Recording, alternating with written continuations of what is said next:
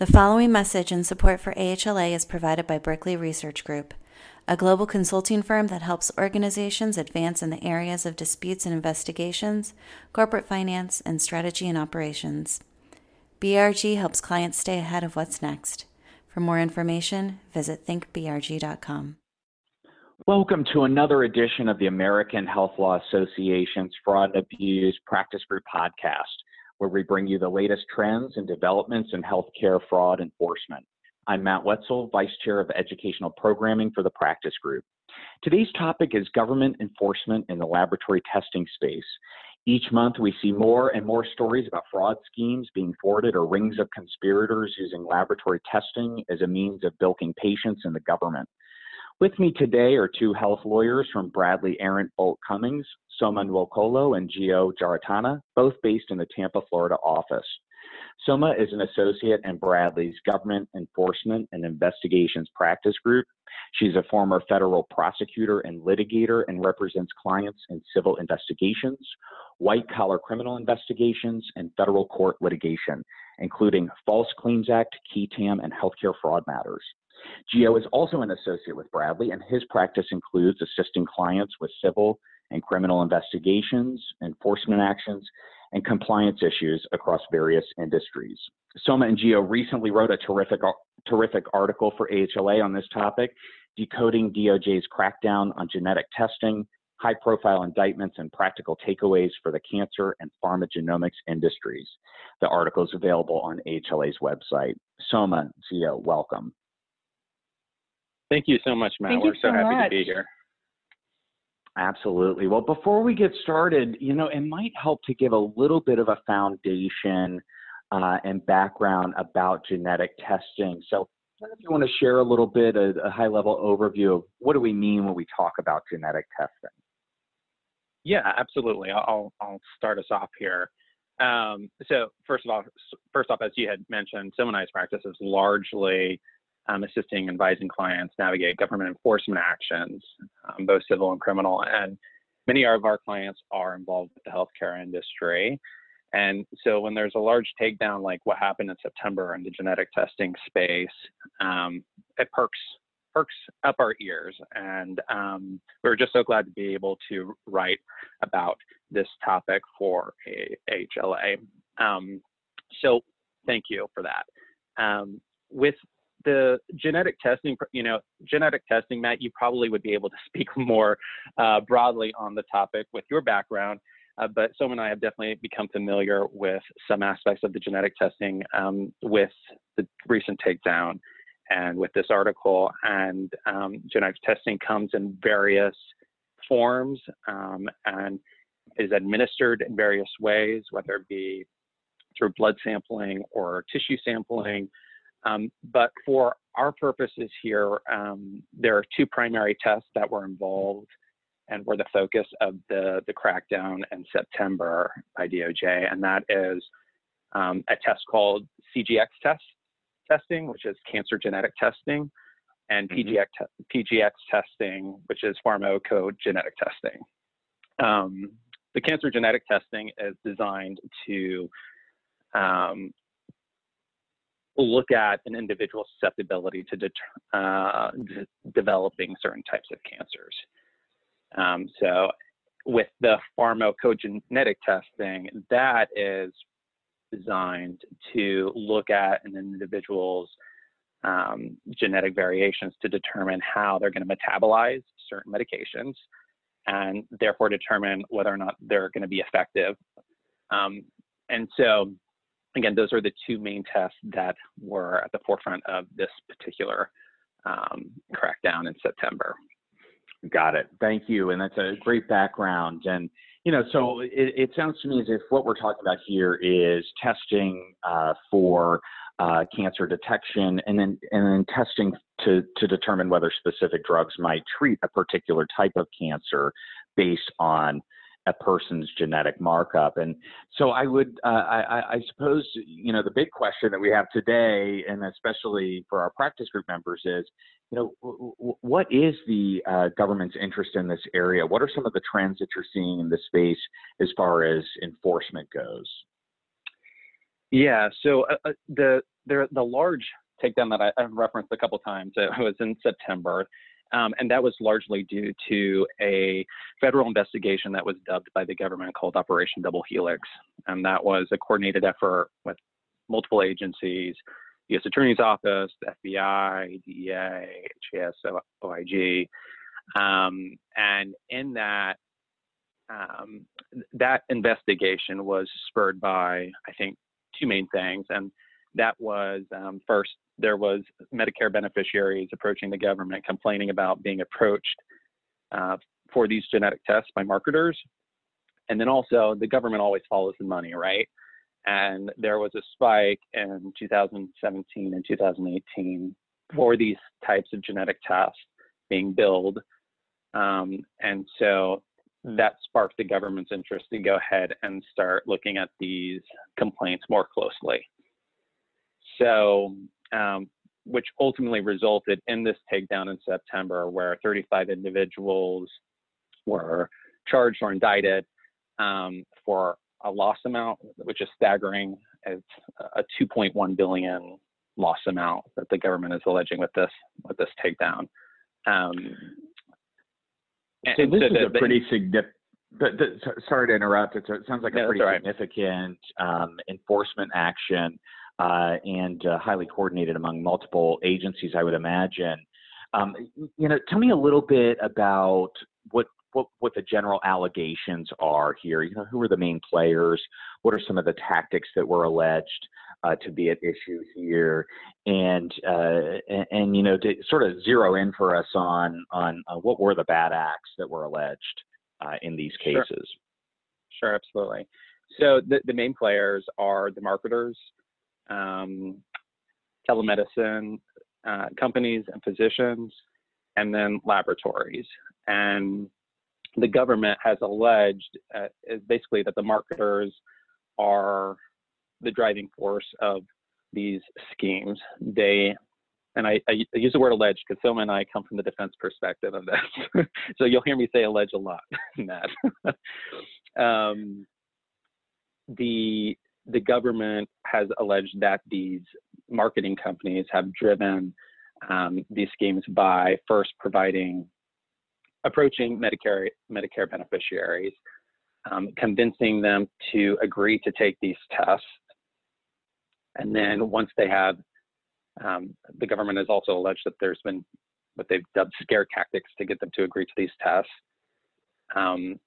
Then in turn, once they had that referral, the, the marketers utilized telemedicine companies to provide orders for these tests. Um, the government is alleging that these telemedicine physicians had limited interaction or no interaction with the beneficiaries before ordering these tests. Once the marketers have the orders, the government then has alleged that they are providing them to the laboratories or brokering them off to the laboratories, um, where the laboratories are then submitting it for reimbursement after processing the test. Um, so that's just the general scheme alleged and, and the main players uh, at, at, play here. Um, and, and, and, and how is the government concluding that these uh, actors are uh, violating the law? You know, what are sort of the, the theories of legal liability and, and, and, some of the schemes that you're seeing? Yeah, absolutely. So the, most of the charges in these indictments are under the General Healthcare Fraud Statute, Section 1347, and then also uh, violations of the anti-kickback statute. Um, and so, of course, the, the government also tags on conspiracy charges for violating the, the AKS and also conspiracy to commit healthcare fraud. And it's just a given in most of these cases. and so um, to support those theories of liability, the the government is uh, alleging that these genetic tests were lacking of med- medical necessity, um, primarily because they don't believe these tests were being used to diagnose or treat, um, in this case, cancer. Um, instead, they, they were being used more as diagnostic tests which is not reimbursable. And um, the, the government is also alleging that the the underlying meta uh, telehealth visit was not reimbursable. Um, that, that's another theory that the government is putting forth. Um, I think Soma's going to discuss a little bit more about um, the telehealth requirements and how those have loosened up a bit. Sure. Um, and then as far as the AKS, and that I think this is the main reason that the government is really taking a close look is the the relationships between the the marketers and the laboratories and the the tele, telehealth entities all um, according to the government reek of um, anti-kickback statute violations. Um, Great. Well, I, I, I, appreciate the the insight and the download, and you know, for the benefit of our listeners, uh, do you have any of the citations of the complaints or uh, the names of any of these cases that, that folks could research, uh, or if there's a website for the DOJ's Operation Double Helix that, that our listeners could visit, that would be great. Sure, there is a, a there's a great press release by uh, the DOJ giving um, a list of the um, different indictments of that initial crackdown. I'm not sure the best way to communicate that um, press release, but I'm happy to provide that afterwards. Um, That's great. We can we, we can upload that with the with the podcast. So so that'd be great. And you know, you mentioned um, telehealth, and I want to turn quickly. We had a recently had a really good podcast on um, the impact of COVID nineteen on telehealth, and I know Soma we spoke uh, previously about this issue, but do you want to talk a little bit about uh, telehealth and, and some of the changes that we're seeing in light of COVID 19? You had some interesting thoughts on this. Right. Um, and I know that you could discuss some of these on your most recent podcast. Um, but just to recap, yes, CMS has uh, loosened some of the prior telehealth requirements. And it's mostly to allow healthcare providers more flexibility in providing services, especially you know during this time of uh, increased social distancing, and we don't really want people um, transmitting transmitting um, the disease or the virus. Um, you know, by going into medical offices where, that might not be prepared um, uh, for you know transmission. So um, sure. The um, a lot of the changes have to do with the services that are eligible, the providers that can provide these um, the telehealth visits, and um, um, the patients that um, are now eligible. So one important change is the ge geographic restrictions. Um, so previously, telehealth patients had to live in rural areas, and the rules have now been changed so that all Medicare beneficiaries are eligible for telehealth services regardless of where they live. Um, so whether they're in urban areas, um, they can still get telehealth um, appointments. And these are, are reimbursable where they weren't before. Um, another important change is HHS is no longer auditing for an established or prior patient-physician relationship. So whether you're a new or established patient, you can get um, telehealth services. Um, other changes have been HIPAA requirements. So previously you had to use a platform that um, was approved under HIPAA. Um, and now you can use uh, a, you know, a, a, wider range of platforms as long as they're not public facing. So you can't use Facebook Live for a telehealth appointment, but you can use Zoom or Google Hangouts or even Facebook Messenger video, video chat, and then also um, convenient things we use every day like FaceTime. Um, and the HHS OIG is also providing flexibility for healthcare providers to reduce or waive cost, cost sharing or copays for telehealth visit, visits um, that are paid by federal healthcare programs. So one of the theories of liability that the government has used in um, these genetic testing cases is that um, patients were being provided these prescriptions without paying copay, without um, having to um, pay anything at all. And the government sometimes will see this as an inducement, um, which is um, illegal under the anti-kickback statutes. But this flexibility is, is, certainly going to reduce some of the government's arguments. Um, that they previously used.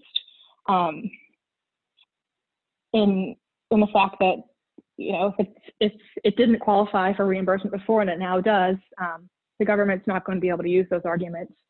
Um, and you know, Gio mentioned sure. one of those important ones, which is um, what constitutes an eligible telehealth visit. Um, you know, one of the one of the government's main arguments in Operation Helix was that um, the service wasn't reimbursable because the underlying visit wasn't reimbursable, so the orders didn't um, meet Medicare rules.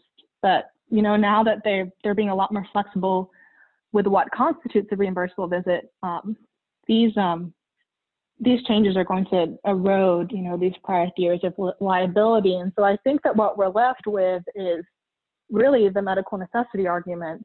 Um, and practically speaking, um, given um, all that's going on with COVID-19, um, there's been a lot of experimental testing and innovation that's been going on um, in an effort to combat the healthcare crisis. So I think that outside you know, blatant scams, there's going to be a huge gray area in in kind of debating what constitutes medical necessity right now because the uh, the the circumstances are, are constantly evolving.